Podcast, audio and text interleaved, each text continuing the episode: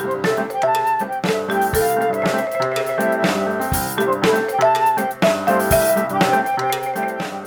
to the Musicians Venture Podcast. This is a podcast focused on lessons learned via the musician's backstory, as well as building successful careers in the business. My name is Allison Emm, and I'll be interviewing artists and industry experts and offering insights based on events Wisconsin Music Ventures has produced. Let's get down to business.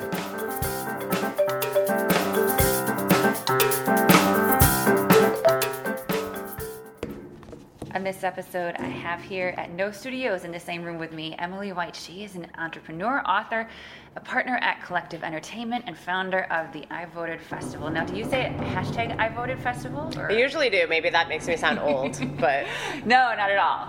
But it is uh, when you when you see it written out, it's the hashtag I Voted Festival. So, um, welcome. Thank you for being here. So my pleasure. Yeah. Thank you, Allison. Yeah, and we are here in Milwaukee. You are from the Wisconsin area originally, but uh, but technically currently live in New York, but uh, you're back visiting family and friends. Um, so yeah, thanks for taking the time to talk. Um, tell me, uh, tell me about what you're doing currently. Let's start there.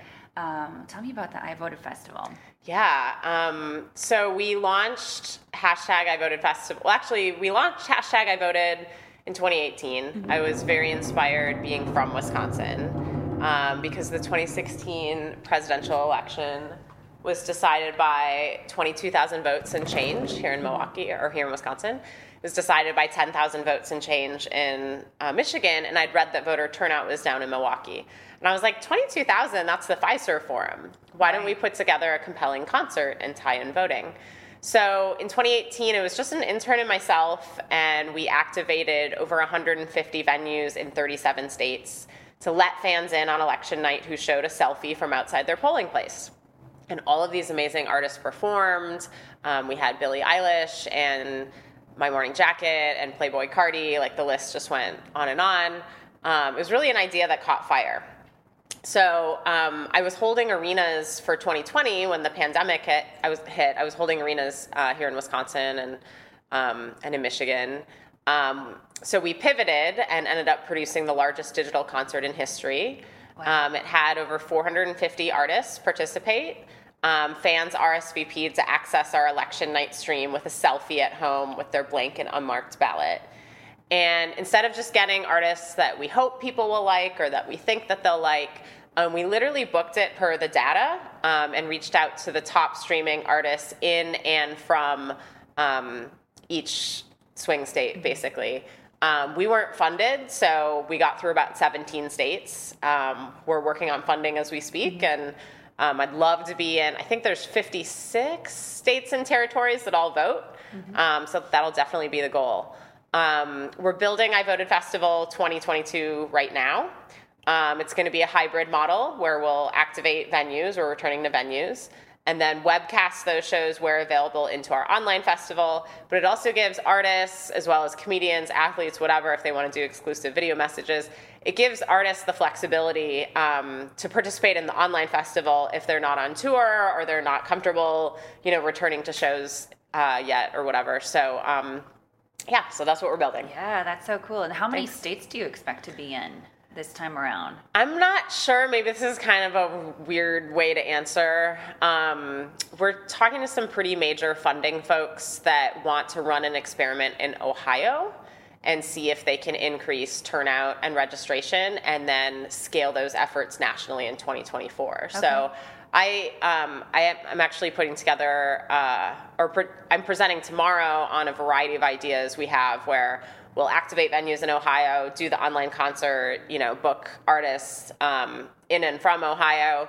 Um, see if we can get the Cleveland Cleveland Cavaliers on board because I voted. It's not um, limited to music by any means, and the folks we're talking to, are, and I know you know Wisconsin people can really understand this. Um, you know, they're they're also very interested in like community festivals. Mm-hmm. Like um, they were talking about actually didn't find this one in my research, but like uh, you know, there's some sauerkraut festival that draws tons of people, right, and right. I noticed there are a hundred community festivals in Ohio during the early voting period next year. So um, yeah, I think we might take a um, well, I know we're taking a hybrid approach, and you know, maybe your I voted selfie gets you into an NBA game, online concert, in person concert, pumpkin fest, whatever. So, um, Cool. but then we'll definitely like um, replicate those efforts in other states. But um, yeah, the folks we're talking to, I, I, even though I'm like antsy to do every state in 2022, like I understand, like, okay, let's do a big experiment in one place and then grow it. So that's kind of where we're at.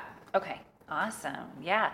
So this is a really big undertaking, and you um, you're not just like someone who who just threw this together. I mean, you have a background in events and in, in music management and, and music in general. Um, so let's go back now and kind of and um, pick up the breadcrumbs and see and, and find out what you know about music, how how you got led to this point. So. Um, let's go back to I guess Wisconsin. so, how did you get into music uh, to begin with? Sure. Um, I was just a huge fan. Um, you know, I think in eighth grade I was voted. I loved the band. It's it's a little embarrassing now. People say it's not embarrassing.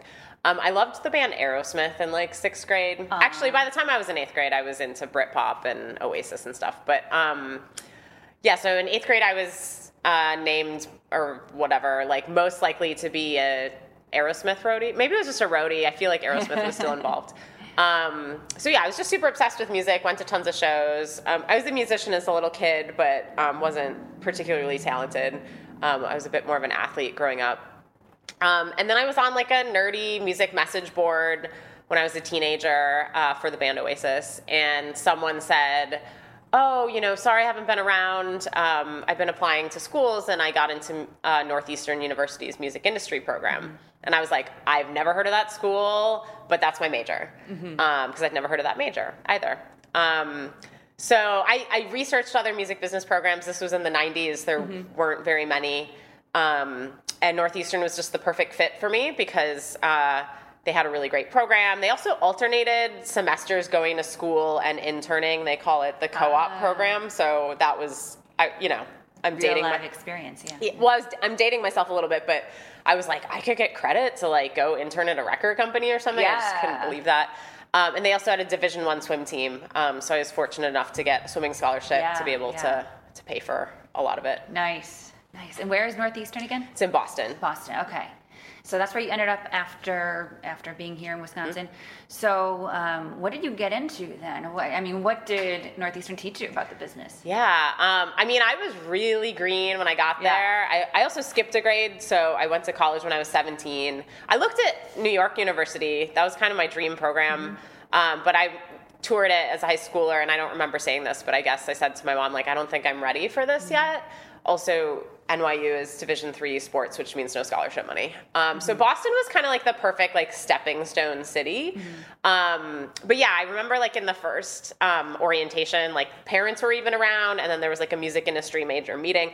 I brought my mom not because I was insecure, but just like they're in town from Wisconsin, you can Yeah. see what we're doing Yeah. or whatever. And my mom will never forget this too. Like all these incoming freshmen went around, and again, this is I graduated in 2000, so this is not like everybody had, you know, Pro Tools setups, but yeah, every kid was like, I have put out albums, I have my own studio, I have my own label, and they get to me, I'm like, I took piano lessons, Right, you know. right.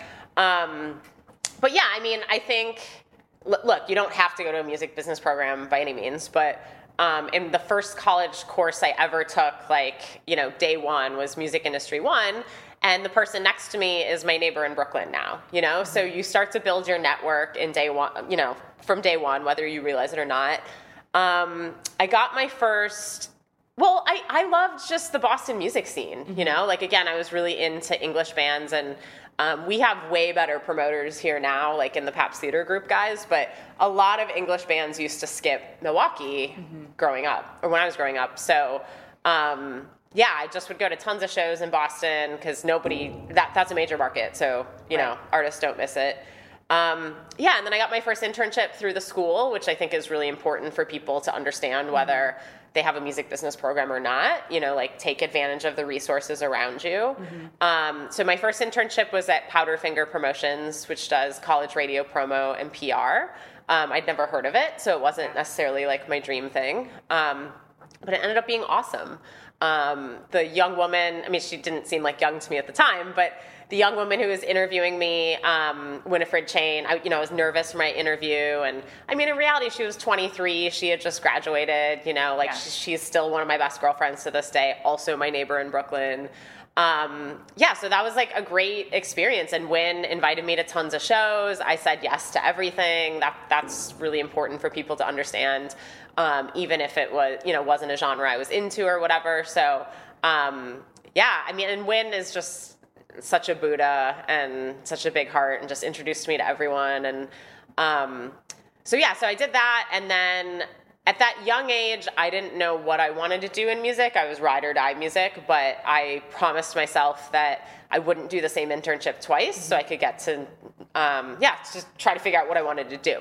So I had the good problem. We were actually on quarters then. So the following quarter, which was the summer, um, I had the good problem of getting two internships. Um, one was at an indie label outside of Boston, and the other was at a big alternative rock radio station um, in Boston. And the radio station was great. Um, no one will know or care at this point, but um, WBCN, it's it's actually very legendary. It's no longer there, but um, you know, huge national reach, great uh, great local people too.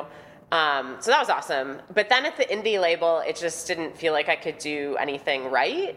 Um, so I was like three days at the radio station, two days at the indie label, and you know, students go through this all the time. Like, uh, you know, should I quit this internship?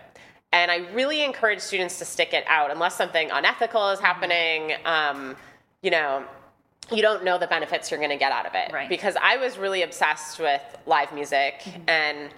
So um, one day, a musician on the label came in, and he worked at the label part time, and asked me to like help put some press kits together or something.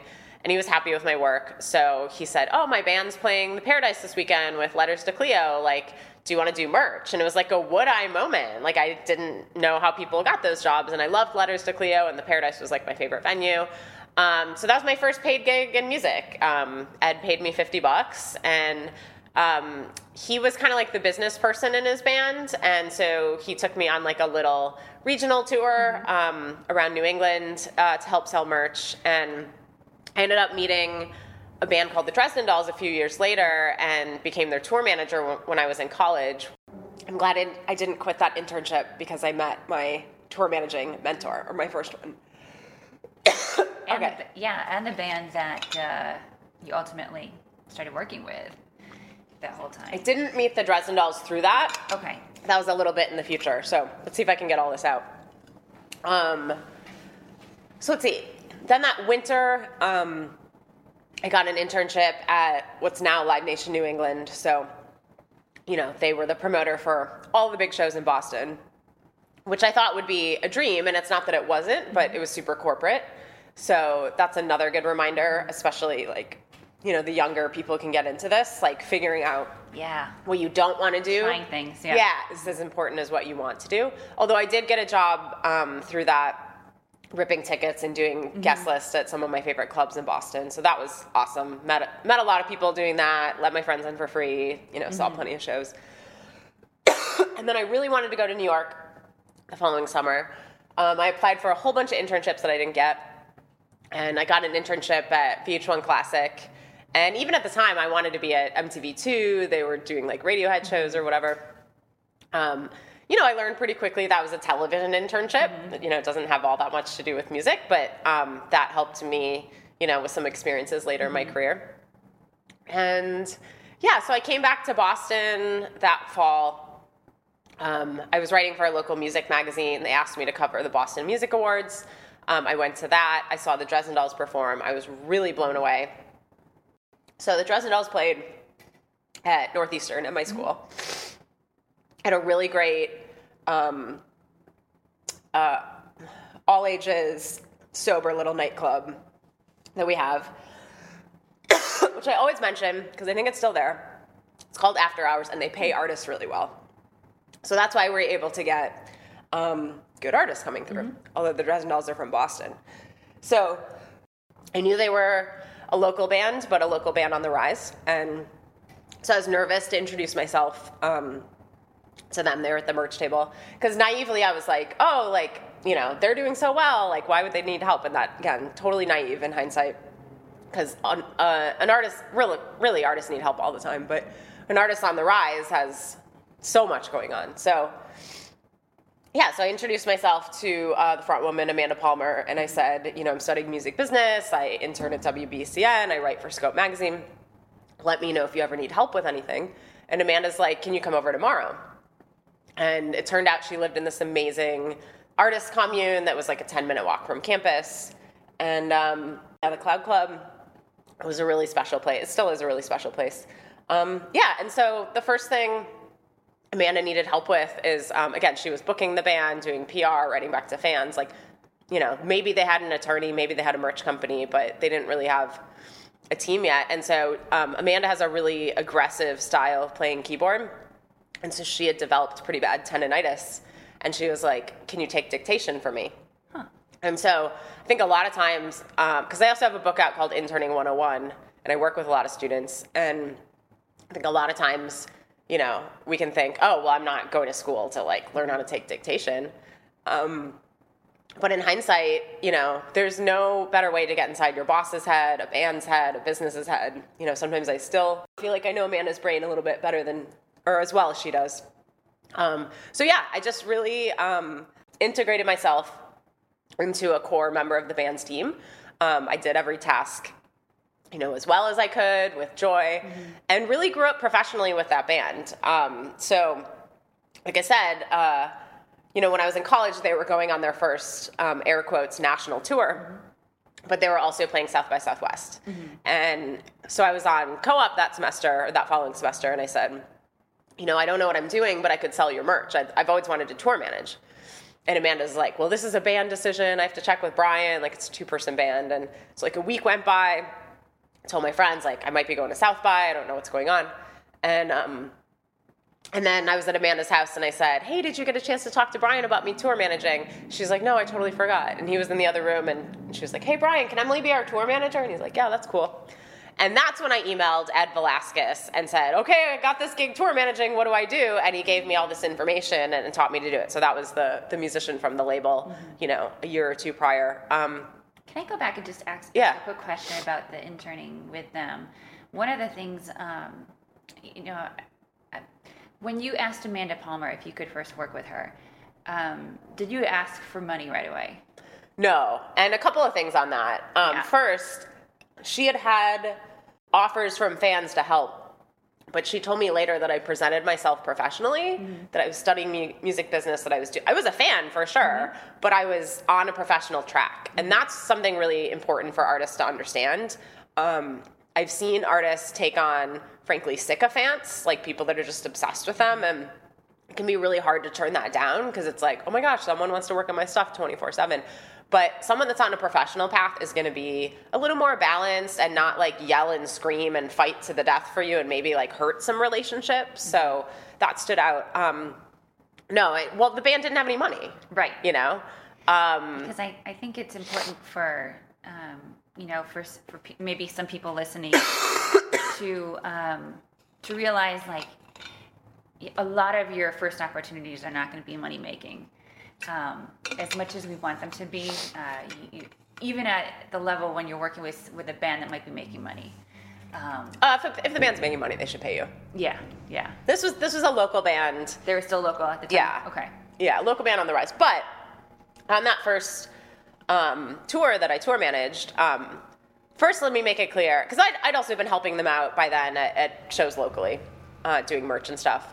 Um, so when when they said yes to me tour managing, I don't know if we talked about this. I just knew um, all my expenses would be covered. Okay. You know, like yeah.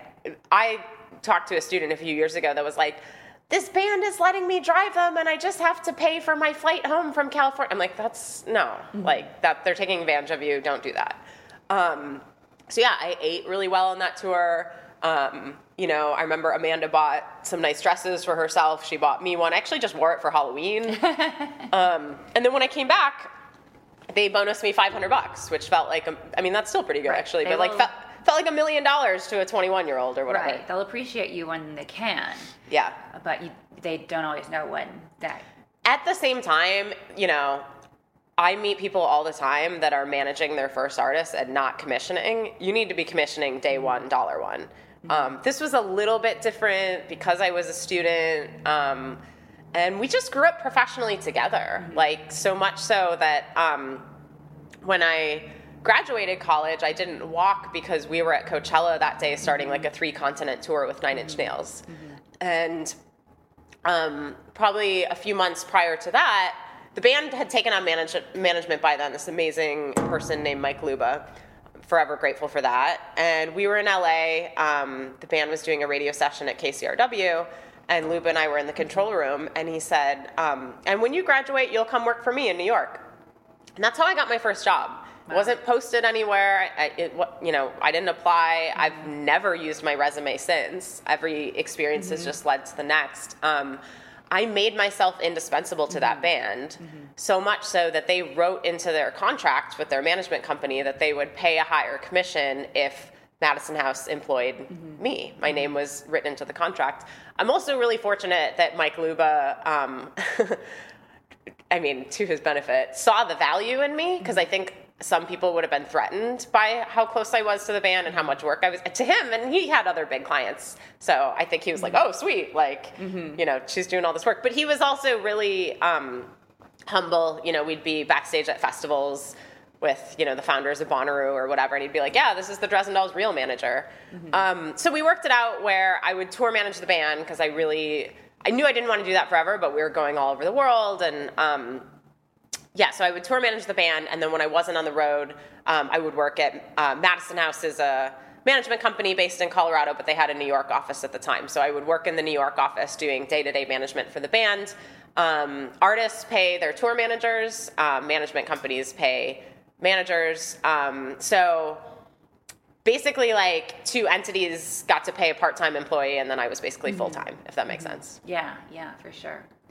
Uh, can I ask you one fangirl question about Sure. Amanda Palmer real fast, and then we'll get back to the business. Yeah, part, no but- worries. Yeah, I, I um, and I, I loved when I was uh, first introduced to you because like there were a lot of things that that um, was that you said that were like, oh man, like so many things about Emily. I'm just like I'm right there with.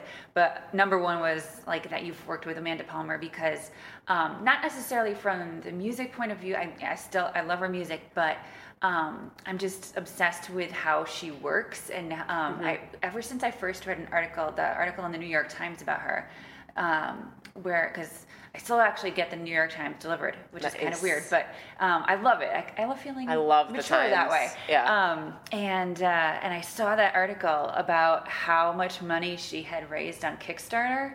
And how she did it, and then I think that was the same time that her book was coming out, Mm-hmm. and then I had to get the book. I was like, you know, from from uh, a person uh, myself being having an arts administration background, Mm-hmm. I've you know done a lot of fundraising. I was like, this is fascinating to me. I want to find out how she's done it. So I, I loved like diving into her mind and like Sure. and see, and it's it's so much about like human connection. Yeah. And uh, and that's really something I've really taken into what I do, um, and that's why Wisconsin Music Ventures was started like with in in a lot of ways the way it was with the patron base at first and everything because that like her mind is like you know one and the same with with how how I want to operate. Um, and so that being said, like what's she really like? Oh, I don't. I, I wouldn't even know how to answer that. Yeah. Um, Amanda. Well, maybe this is a weird way to respond. She gets a bad rap. yeah. That's for sure. She's a really sweet person. She's a really kind soul. She's off the wall for sure. I don't think she's off No? the wall at all. Really? Actually. The I- way her book, uh, the way she portrays herself a little bit in some of, you know, how she wrote. Um, Mm-hmm. You know, she's she's almost like Lady Gaga before Lady Gaga was th- a Sure. thing. You know what I mean? Yeah. Um, and and how she just appears, you know, her presence and everything. Yeah, but I don't. I still don't think she.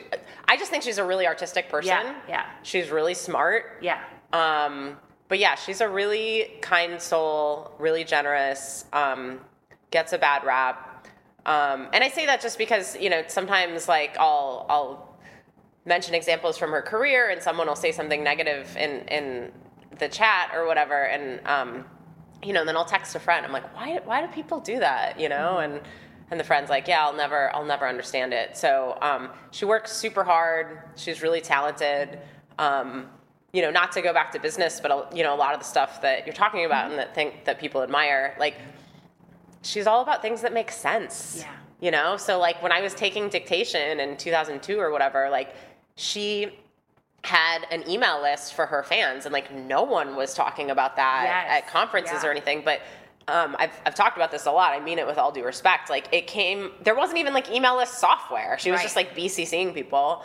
Um, but it kind of came out of fear of like, well, she would say this like, what if you go away? What if my, maybe they had a booking agent by then. What if Matt Hickey goes away? What if, you know, my fancy attorney goes away? This is all I mm-hmm. have mm-hmm. to share my music and my art and my mm-hmm. shows with people. So, um, it was a really exciting time. And I've, as you know, I've done a ton in my career, but people ask me about this band and this mm-hmm. time all the time. And I'm, I'm really grateful for all of it. We just, we just found all this stuff really exciting. We love technology and the internet and empowering artists and but again it came we weren't like trying to be forward thinking. It was more like, oh cool, like you can email your fans about shows and stuff, you know. Again, we were just all about things that yeah. made sense. So I know I keep saying it. What Amanda is like, she is uh, a, a sweet spirit and soul who changed my life and I'm I'm forever grateful to know her. Yeah, yeah. I love that. And so, what was the touring like with the Dresden Dolls? It was awesome. Yeah. How many years were you on the road with them?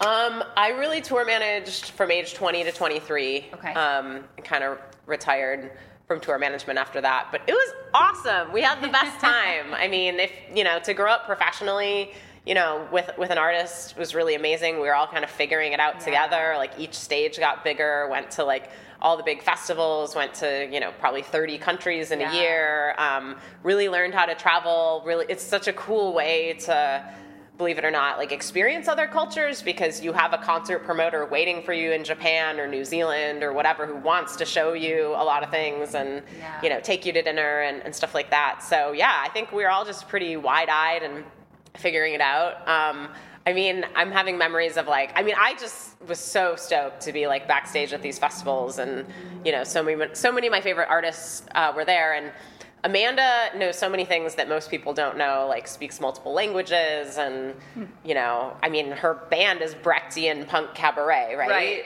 But like, she doesn't always know about pop culture, so I would be like, "This is this person, this is that person." But um, yeah, we just had the best time. We had a pretty um, you know, uh, equal band and crew as far as like gender and gender fluidity went. Um, I met, you know, my best friend was our merch girl. Um, I'm not supposed to call our sound person Psycho Dave anymore. He's professional Dave now. But these were all like Boston crew people that we hired, and um, they're they're forever family. So it was a really. I mean, we still have tons of inside jokes that you know we text and stuff like that. So yeah, I, anyone knows who's toured. It's like it just becomes family because you're just spending 24 yeah. 7 365 together basically yeah how did you tour what transportation um, we started in a van named Ludwig. um, and then, oh, I also did an internship in London um, at MTV VH1. And that was a difficult decision. So that was my plan. I was like, gonna go work in the UK music industry. That was the whole goal. Camp outside uh, Marcus Russell's office, who manages Oasis, until I could like help with anything. But I met this band instead, and so I really was so fortunate because they're like, I got this internship. They're like, go do it. We're here when you come back, um, which was amazing. They did their first European tour when I was in London, so I was able to go see them in Sweden and maybe Germany or something. Um, but also, when I was gone, they did their first bus tour in North America, and I was like super bummed to be missing that. Not bummed in hindsight because it was a super cheap bus that like broke down all the time. But um, yeah, I think we did our first bus tour um, on that Nine Inch Nails tour in 2005, of which we lost thousands of dollars because tour buses are extremely expensive. Um, but we didn't really have a way to keep up, keep up with Nine Inch Nails routing otherwise. Mm. Um, we made up for it by doing some college shows on off days. Sure. Um, was a little early internet. If it was nowish or pre-pandemic, we would have probably done some house shows and stuff. Sure. And that, that's a strategy I've done with artists who are supporting and opening for other artists and, mm-hmm. and losing money to do so. Is like let's book some house shows. Mm-hmm. Um, so yeah, so that's how we got around. Uh, flying sometimes though, you know, just it depends. Yeah, yeah. It's always fun to hear the stories of like how people got to where they are, and I mean, any any particular stories from road that you want to share? Well, I, again, I, when you're, it's not what you're asking about, but my brain's kind of like thinking about transportation. Like, um, I remember we were hanging out with Ben Folds in Australia, and I don't know why this came up, but Ben was talking about because again, tour buses are really expensive, and uh, when I was touring, it was like a thousand bucks a day. I'm sure it's more now. And so Ben said he was presented with two tour budgets one day, one in a bus and one one with a van. And when he saw he would make like hundreds of thousands of dollars more in a van, he's like, "I'll roll up to David Letterman in a van. I don't care. So if it's good enough for Ben Folds, it's good enough for the rest There of us." you go. I love that. Man, cool. And so you were doing that until about 2003, you said. Um, 2006, I probably okay, came off the 2003 road. to 2006. Yeah. Yeah. Um, so what happened after that? So we were in New York for a show where I lived, um, but was not there very often. And I was in uh, the management company's office, and the two partners sat me down one day, and uh, or that day, and they're like, "Touring sucks. Like you should come off the road." Um, and what they were trying to say is, uh, "We've taken on more artists, and we need your help." It was perfect timing because I knew a lot of these venues and hotels better than my neighborhood in Brooklyn. Um, so I just came off the road, and then I became a, a full time manager at, at Madison House. So it was a pretty seamless transition. Nice. And were you there, you know, for quite some time? I was there, I guess, um, well, yeah, a couple of years. There were still like the touring years, but then I guess full time for a couple of years. I mean, I loved my life, you know, I would work really hard all day. My best friend became our office manager. We'd run around to shows all night. Um, I kind of wondered where it would all go or where it would end. And the end, wondering where it would end was kind of a weird thing because I was enjoying myself, but like it was a grind, you know? Um, around that time, I had written, okay, so I had seen a fan come up to Amanda at a show, give her a check for a few hundred dollars, and say, I just want to support you and your art. And she was coming out with her first solo album, produced by Ben Folds. And um, I knew the label would never let us do this, but I was like, you know, again, technology wise, this is 2007. I was like, why can't we just put it up as a zip file and do a suggested donation like a museum or something? And so I kind of wrote a business plan, shared it with my two bosses. Luba's like, this is amazing, let's get on a call now. My other boss is like, this will never work, go back to working on your artists. Um, but I started kind of working on it in my spare time. And then a few months later, Radiohead's In Rainbows came out, which was the exact same business model. And my naysaying boss, um, his favorite band is Radiohead, so he was kind of like, Radiohead stole your idea. um, but I'm mentioning this because Mike Luba ended up kind of getting recruited to go be a part of um, Live Nation Artists, which is a, which was a new half a billion dollar division of Live Nation. Um, uh, and so he passed along my business plan to Bob Ezrin, who produced Pink Floyd's The Wall, amongst a million other things. And Bob was basically leading up the recording division.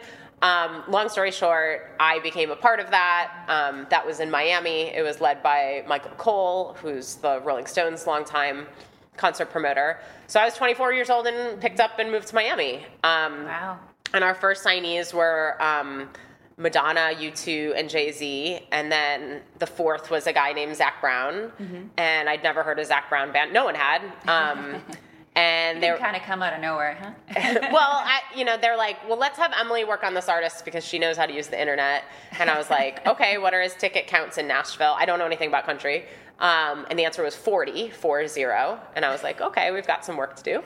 Um, so yeah, so we started building that up. It- you know, the first few months of that, th- that's now Roc Nation. This was like the l- earliest stage Right. of that. Um, but it was a blast for a few months. It was basically a think tank. It was a really cool time in like technology meets music yeah, and yeah. Bob Ezrin would just be like, try this, Emily, think this way. You know, it was just awesome. It was very different from artist management because I went from being really busy to just kind of like throwing ideas at the wall and, and seeing what would stick. Um, but yeah, but then there were rumors in the Wall Street Journal that Michael Cohl wasn't getting along with Michael Rapino. Um, and then we were laid off 7 months in, which was like a really big deal to me at the time, but is not a big deal in hindsight. Um, again, I was 24. I had other job offers. Um, there were other people with kids and mortgages that had moved down there. And, Right, right. Um, so total nightmare for a lot of people. And I was fortunate that um, like I said, I did have some job offers. Um, Luba and Ezrin both sat me down and they were like, you know, you know all sides of this business. You should move back to Brooklyn and start a management company. Um, there's, it's true. There were artists um, calling me, wanting me to work with me, and or wanting to work with me, and um, they're like, if you need money or anything, we're here. But um, you know, and you're welcome to stay with us, but we're blocked by a non-compete, so we can't really do music for two years, and that's not really you. Um, so I did just that. I moved back to Brooklyn, um, launched a management company, uh, quickly partnered with a comedy manager. Um, we were around for 10 years. Uh, we expanded into sports in 2012. Um, our comedy division managed W. Kamau Bell. We had writers on John Oliver. Um, I was managing a ton of artists. Mm-hmm. Um, I was on a swimming scholarship and come from a family of swim coaches, so I started managing the rock star of Olympic swimming, Anthony Ervin, in 2012. He went on to win um, the Olympic gold medal in the 50 free in 2016, 16 years after he won his first one. So that story was pretty wild. Um, yeah, and then my business partner left management a few years ago. So I uh, partnered with a few proteges mm-hmm. and we launched Collective Entertainment. And I said, you know, on one hand, I want this to be whatever you want, but on the other, I'm just moving our music and sports mm-hmm. division over. Um, so I think that pretty much brings us up to date. Yeah. Wow. Yeah, that is a lot to take in, but uh, it's such a fun and fascinating story. So, mostly artist management, a yeah. little bit more behind the scenes, music industry kind of work. Uh, what would you call that when you were in, in Florida? What was oh, your title there? Um, I don't even know what my title was because everybody was just making stuff up. I was part of the recording division. So, yeah. these were all, um, I mean, it was like, you know, if if it was then, you would know exactly what I'm talking about. It was these 360 deals that were yeah. getting announced. So um, I was basically part of the recording division. Yeah. Luba was A and R. That might have been it, all we had. It. Maybe we had a sponsorship team got or something. It, got it. And then uh, back to starting your own uh, management group. Did you expect to find yourself in music management, in artist management, I should say? That's a good question. Um, no. I just loved music so much and wanted to support the source of it, which is artists, and be on their side. And, um, you know, managers historically can get kind of a bad rap, and I understand that, but, you know, be nice to people that are working on commission, mm-hmm. you know, like, we're you know publicists radio promo people there's there's a lot of team members that are going to get paid whether you're successful or not that is not the case with your manager. Mm-hmm. Um, so I consider management relationships to be partnerships. Mm-hmm. I don't work for them; they don't work for me. I mean, I've retired from artist management at this point, but um, yeah. So I didn't set out to do it, and what was weird about that is, um, you know, people said I was good at it, and I got a lot of press and attention about it. Like, I my name was on the cover of Billboard in 2012, like mm-hmm. for my management company, and and the work I was doing, and and how I was doing it, and that's that was kind of weird then and it's still a little weird in hindsight because like i said it's like i didn't set out to do that and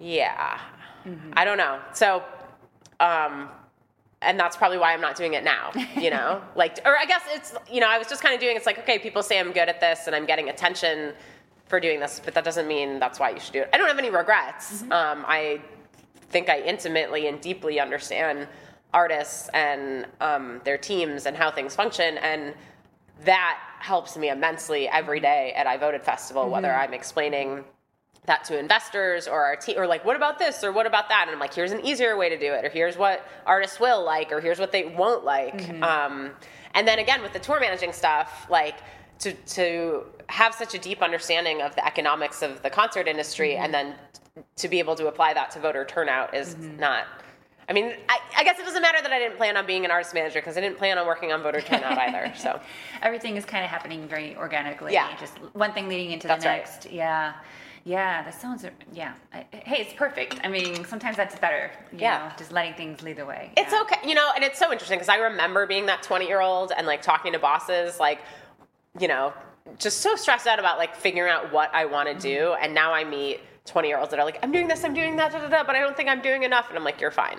Just work hard, be nice to people, go to stuff, and you'll be fine. Right. Yeah. That actually leads into yeah one of the questions I was going to ask is like what would you say to someone who's currently looking to get into the industry is is that is I mean along those lines yeah say yes to everything I mean you know don't burn yourself out completely, but it's like, yeah, go go to everything, even if it doesn't sound like fun or is a genre you know you're not into or whatever, and then make yourself indispensable. Mm-hmm. And that's a big reason why I wrote Interning 101. Mm-hmm. I saw you know students showing up from some of the best universities in the world and just not knowing how to do anything. Yeah. Um, I've been getting a lot of feedback lately that that book needs to be kind of reformatted as kind of modern business 101 because we're constantly pointing people back to the tenets of that book to teach them, you know, how to communicate effectively and um, and and how to find balance, like in in their own careers. Mm-hmm. And you know, sometimes people are kind of offended when I'm like, "Here's a free copy of this," and but I explain to them I'm like the tenets of this book are how my business partner and I operate. Mm-hmm. You know, so yeah, in all my spare time, maybe I'll do a rebrand. Yeah, so what was the inspiration be- behind Interning 101? Just that I was explaining that stuff to people over and over. Yeah. I did not set out to be an author. Um, I wrote like an uh, like an intern manifesto for our company because I mm-hmm. thought, okay, well, they can reference this handbook um, and then ask us questions, and that's going to save everyone time, and then they and then that'll help them to work on higher level things, which is what they want too. And then I had two really amazing um, interns from NYU one summer and I turned around and I said, if I turn this into like a hundred page how to book for you and your classmates, would this be helpful? And they were like, yes. so that's what I did. Yeah, that's amazing. I should get a copy of that from for the uh, interns that I work with. Actually, uh, yeah. Why didn't I think of that sooner? Um, and you have another book too that we should talk about. Um, was that the first book that you wrote? Interning 101? Interning 101 okay. was first. Yeah. Okay. Yeah.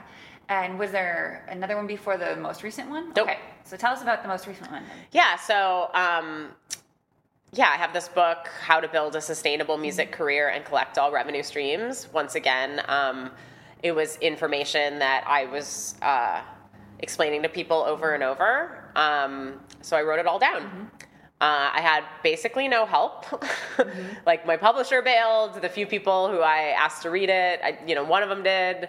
Um, but it's an Amazon number one bestseller. Um, I turned it into a podcast where I bring um, the book to life in podcast mm-hmm. form. That's the number one music business podcast in America. Um, so I'm just really floored that the information is is resonating with people. It's inform it's information that's out there. Mm-hmm. I've just never seen it put in order right. from recording to release or creation to execution. So um, I guess I shouldn't be terribly surprised that it's resonating with so many musicians. It's just really um, heartwarming to see so many musicians sharing it and then tagging other musicians and seeing mm-hmm. it spread mm-hmm. that way. Um, yeah, so yeah, that that's turned into a, a, beast of its own, but I'm I'm thrilled. Yeah, yeah. It's a great podcast, and I like that Thank you're you. taking like a what is it, a chapter of the book, and then kind of expounding on it with a podcast guest, or yeah, pretty yeah, much. Is that how you're selecting? Yeah. Yeah, and uh, you know, it's my podcast, so I can do what I want. but but yeah, there there was and is a vision for that. Um, you know, just I I handpicked guests like um, Justin Vernon and Imogen Heap and Kam Franklin from The Suffers. Uh, you know, Don Passman.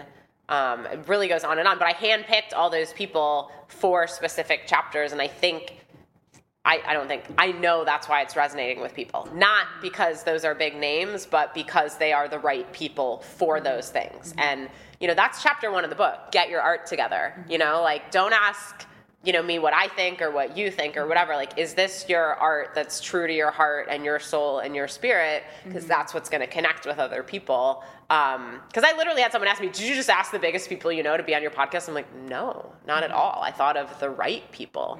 Um, so yeah, so it's it basically follows the book of you know bringing each chapter to life. Um, sometimes I you know I, I think for like the live episode I have or sorry the the live chapter I have three episodes because there was three different things I wanted to talk about. Um, I interviewed uh, one of my favorite humans, Randy Nichols, for the kind of manager when do we need a team episode. I did feel like we covered all the nuts and bolts, but then I'm like, it would be really cool to talk to Amaechi, who manages Run the Jewels. So then I just did another kind of management episode. Um, I'm I'm pretty much done with it. I need to record like the afterward episode this week because um, we are going to be launching an I voted uh, podcast next year, which I've been wanting to do for a really long time. Yeah. Um, but the podcast has been so successful that I might bring it back in 2023, like maybe through uh, uh, maybe here at No Studios, uh, yeah. maybe through like a workshop series, um, because you know I hesitated um, on writing that book for a long time because the information does get outdated with Right, technology right. and stuff. So I'm like, well, maybe I, I go through the chapters in the series again in 2023 and bring in new guests and, and update people. yeah. Yeah, and keep it going. So, um, yeah, again, thank you to everyone who's been um, listening and posting and, and all that all that good stuff. Yeah, definitely check it out. And uh, I'll ask you at the end for how we can find you. So uh, we'll, we'll get back to that in a moment. But uh, I have just a couple uh, other questions here. And what are, what have some of the bigger challenges been for you in the industry uh, throughout the years? That's a good question. I mean, not to be obnoxious, I don't think I had too many when I was younger because I was working really hard. Um, so that was kind of a benefit to everyone. Um, I don't know. I mean, you know, we were talking about substances before this. Like, that's something I, I don't think we talk about, you know, to young people or at a young age. So I no longer drink. And it would have been nice. I don't blame anyone, but it would have been nice to have maybe a little more information about that coming up. Um, I was sexually harassed multiple times. I had no information or I had no idea what to do on that. I mean, that that's definitely changed a little has bit. it been difficult being a female in the industry for you? I didn't really know better when I was younger because um, I was a swimmer growing up and we all trained together. So I think I just kind of had the mentality like, if I could beat guys in the pool, why is, you know, career any different? But in hindsight, um, these are things like if I ever start a music business program, like I want to make sure there are, you know, sexual harassment workshops, substance workshops, because we just don't talk about this stuff. I had to learn the hard way on a lot Right, of this stuff. right. I'm okay, but um, and I would say now, as a 39 year old, um, it is really fucking hard to get funding as a woman. Um, so, you know, actually, I meant to mention this before when we were talking about internships. Um, I'm on the board of a really amazing nonprofit called Well Done, and they fund entertainment industry internships for underserved interns. So, if you're a woman, person of color, you know, looking, uh, if, if there's a um, unpaid internship you want and you're looking for a scholarship for that or you're looking for paid internships at you know frankly a really high level in the music industry check out well done. But i think there is i, I don't think i know there's way more work to be done because the industry is very enthusiastic about well done right like they they're like yeah we want like more diversity awesome but like they're also not hiring and promoting people. Mm-hmm. So, like, I built the largest digital concert in history with no money, and I still don't really have funding for next year mm-hmm. yet. That could change as quickly as tomorrow. Mm-hmm. I think we're very close, but like, I don't know what else I need to do as an entrepreneur to show people success and, and what I'm doing. So, um, yeah, we need to invest and promote um, women and people of color um, and not just. Uh, talk the talk because is a very progressive industry but um, yeah we like i said we, we need to walk the walk more Yeah, we're, we're still falling very short. Yeah, in a lot of places for sure. Is there a lesson that you've learned along the way that you that really stands out to you? i mean i get that a lot i think people are kind of looking for some i don't know. It's not or i get also like um, yeah what do you wish younger you would have known? But i kind of already said it you know Yeah. just um, you know say yes to everything make yourself indispensable. I don't say yes to everything anymore though you know like i'm at this when you get to a certain point, you can- exactly. Yeah. and and it's still important to you know um, maintain that balance when you're younger. But again like i'm a huge geek about sleep Yes. you know like i taught artist management at nyu i had the book um, why we sleep as like a recommended text and the two kids who read it are like oh my gosh like i'm sleeping more and my grades are better and you know just everything's better so um, yeah the younger you can find you, you know just maybe sleep more and then you can do more stuff How do you manage a life in the music business? Get enough sleep, get every all the promotion done that you need to. How do you keep it all together? Well, I don't really go to shows anymore, so that's a huge thing. But um, I just prioritize my health, you know, and that's something I was trying to explain to my dad the other day.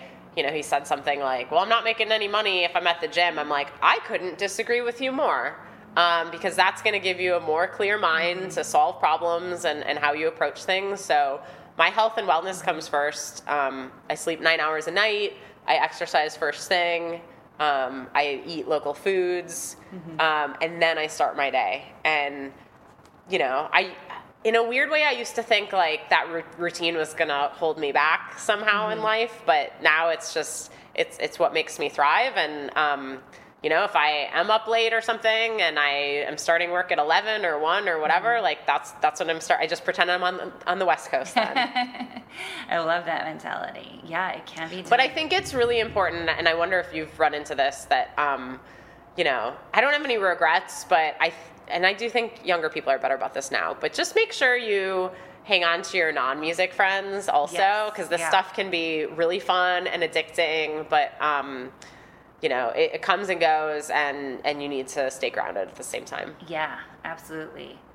Absolutely. Yeah I, you know i was never one I, I never hung out with the music people strangely enough. Was, that's all i did coming you yeah. know the, you know i hope this has changed but it hasn't. I mean i'm from hartland wisconsin like no offense to the arts programs there because i'm sure there are, i think there are very good kind of classical mm-hmm. programs but it's like you know, we, we had this poster at Arrowhead, my high school, something for everyone, and it was all athletes, right? Mm-hmm. And I was an athlete, but um, yeah, there wasn't a lot of creativity coming out of Hartland, so I think that's why I was so obsessed when I got to Boston and just wanted mm-hmm. to like meet creative, hang out at the Cloud Club, you know, Amanda mm-hmm. and Dresden Dolls, and meet all these artists. And uh, I don't, I don't just mean like like artists like to be cool, like artistic mm-hmm. people, you know, and music people, and um, so I don't know. As I'm saying that, I guess, I guess getting addicted to that was kind of inev- yeah, inevitable. Yeah.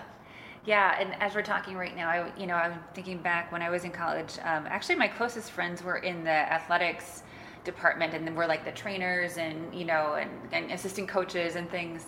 And that might, you know, thinking back, that might have actually rubbed off on me a little bit because we didn't have a very strong music business program, mm-hmm. and so I got some of that business end from the sports friends. Yeah, um, sure. Yeah, but that that's that was my crowd actually, more of the the sports crowd. Um, and you know, I played concerts with the musicians and things, but eh, personality-wise, it wasn't always the best fit. So sure. Yeah, but interesting. Um, yeah, and then um, is there a favorite uh, event that you've ever worked along the way? I have no idea. How do you? Yeah. I mean, when you're asking about touring memories, um, yeah.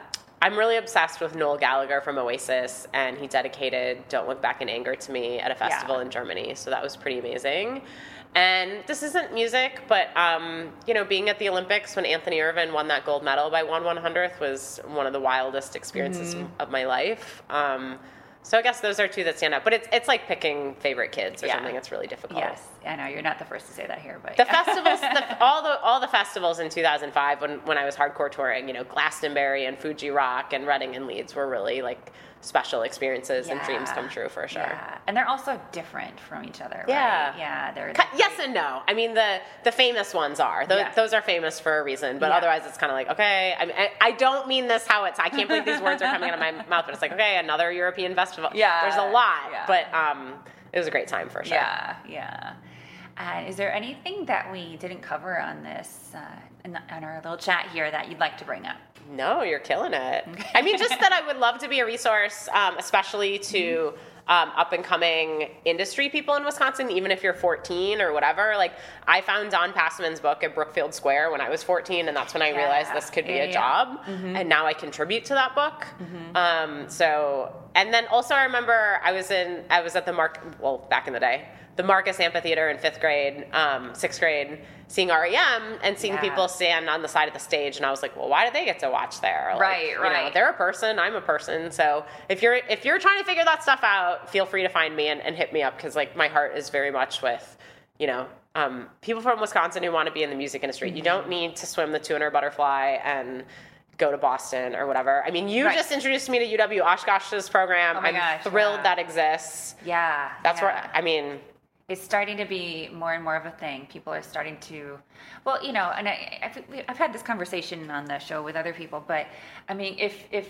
if there's not a resource in the schools, people are going to find yeah. it elsewhere. That's right. So um, I, I, think some of the schools are starting to put their own yeah. things together, which is really nice to see. And yeah, UW Oshkosh has a great program um, MATC locally here. Yeah, they yeah, do. Yeah, for sure. So I'm, I'm really glad to see uh, some of, some of our Wisconsin areas um, universities starting to pick up on, on some things. I know uh, there's of course nationally other great schools too, but but you don't have to do any of that. It's just nice to have that support system. Is, and yeah. then like you know, there's a there's a young manager I know here, and she went to Madison, and she I mean, it's not like FOMO, but I think she just has some insecurities of like stuff that she didn't learn. I'm like, no, this, the point of me, I think the point, and I've taught in them, no offense to like my amazing colleagues, but like to me, the point of a music business program is to go out in the field, Yeah. try to figure this stuff out, bring it back in the classroom and talk about it with your classmates and be like, this worked, this didn't, Yes. this sucked, this was awesome, and try to figure it out together. Absolutely. Yeah. There's so much of it is has to be hands on. I would say. Yeah. yeah. Mm-hmm. But then, then again, you have that support group to talk about the Yep. mistakes you made or. Yes. Yeah, yeah. There's yeah, I mean and, and because even if you have a book to go through, which I mean there are some really great ones, um, it, you know, but those books change the the, the material Yeah. changes over so fast right now. Um, it's I I mean Ari Herstand's, like I think we talked about him before. His book on the the new music business, um, what is that called again? Um, anyways, it came out what in um, 2020 and I remember reading it in the spring of, yeah, last year, right as COVID was hitting. And then, I mean, everything in that super thorough, rich textbook, um, which is amazing, everything is already different, you know, several months later because of COVID. Yeah. it's just amazing how fast everything changes. So uh, the hands-on thing is, is and, and just, you know, shadowing people, interning, all Sure. of that, yeah, is, is a huge, huge resource itself. So I definitely have to check out the intern book. So Yeah, that's- I'll send you one. Be on my radar. yeah. How can we find out more information from from you about you? Cool. Um, can we find well, you? Mm-hmm. I'm at M Wizzle on EM Wizzle on most social media. Um, the podcast is free. Um, you know, so check The that out. it again. How to build a sustainable music career and collect all revenue streams. Okay, awesome. And tune into I Voted Festival. It'll be uh, November 8th, 2022 Yeah. on election night. Um, so you can go to ivotedconcerts.com and, and see what we're up to. All right, Emily White, thank you so much for being here today. Thank you so much for having me. This was awesome. Thank you so much for listening. We hope you'll leave ratings and reviews for us wherever you're listening from. Visit themusiciansventure.com for more information on upcoming guests, show notes, and ways to send us your topic suggestions. The Musicians Venture podcast is hosted by Allison Emm., recorded at Podcast Town in Wauwatosa, Wisconsin, produced by Shannon Coulard, with theme music written and performed by Mike Newmeyer. Thanks again.